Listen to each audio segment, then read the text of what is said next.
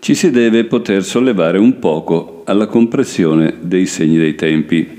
Certo, si può anche scegliere un'altra via, quella di restare fermi ai pregiudizi dovuti al sangue, ma allora ci si unirà con le correnti della decadenza che già si affermano. Occorre sentire dove la vita scende e dove discende. Non dobbiamo cadere nel sostolto pregiudizio di voler sfuggire alla vita discendente perché non si vuole avere a che fare con Lucifero e Arimane non tenendone conto, comportandosi in modo che restino al di fuori della nostra coscienza, tanta maggior forza essi acquisiranno. Nel campo della scienza moderna si presentano due correnti, le ho designate l'una come goetheanismo, l'altra come darwinismo. Seguendo i miei scritti dall'inizio si vedrà che mai disconobbi il profondissimo significato del darwinismo. Alcuni sciocchi, leggendo i miei scritti favorevoli a Darwin, dedussero persino che io fossi caduto nel materialismo o altro del genere. Sappiamo che tali deduzioni non arrivano da una vera condizione, ma da tutt'altri sostrati. Il goetheanismo potrà avere un grande avvenire perché tutta l'antroposofia è nella sua linea. Il darwinismo considera l'evoluzione fisica dal lato fisico, impulsi esterni, lotta per l'esistenza, selezione e così via, e ci presenta in tal modo l'evoluzione discendente, tutto quanto sulla vita organica si può scoprire affidandosi agli impulsi dove si sono sviluppati in passato.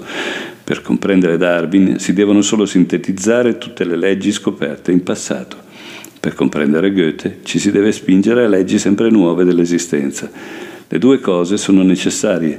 L'errore non è che esista un darwinismo oppure un goetheanismo, ma che gli uomini vogliano aderire all'uno oppure all'altro e non all'uno e all'altro. Questo è importante. Se è lecito usare questa espressione, l'uomo discese dal cielo sulla terra e con lui discesero sulla terra gli spiriti delle tenebre che gli conferivano forze bastanti alla sua liberazione nel tempo in cui dominavano le leggi dell'ereditarietà, della nazionalità e della razza.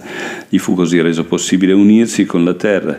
Le azioni di Lucifero e di Arimene vennero rivolte al bene e grazie ad esse l'uomo ebbe la possibilità di unirsi con la terra.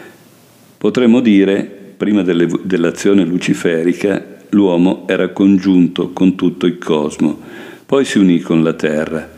Vediamo dunque che Lucifero e Arimane sono al servizio delle potenze del progresso, poi l'evoluzione procede, spiriti luciferici e arimanici, spiriti delle tenebre, furono cacciati dal cielo sulla terra, ora perciò l'uomo deve essere liberato dalla terra, rilasciato dalla terra e una parte del suo essere deve venire riportata nel mondo spirituale. Nell'umanità dovrà svilupparsi la coscienza che non siamo di questa terra, e tale coscienza dovrà diventare sempre più forte. In futuro l'uomo si muoverà sulla terra dicendo con la nascita io entro certamente in un corpo fisico, ma è uno stato transitorio. In realtà io rimango nel mondo spirituale e sono cosciente che solo una parte del mio essere è legata alla terra. La terra è diventata un piccolo corpo nello spazio universale, ma per il momento solo in senso spaziale. Gli americani in realtà sono europei trapiantati in America. Assumono a poco a poco caratteri che ricordano quelli degli antichi indiani d'America. A seguito dell'emigrazione verso l'America, le braccia acquistano ad esempio una lunghezza diversa da quelle che avevano in Europa, il corpo fisico si adatta cioè al suolo, il fenomeno arriva a tal punto che esiste una differenza notevole nella struttura fisica fra gli americani dell'est e quelli dell'ovest, si adattano cioè al suolo.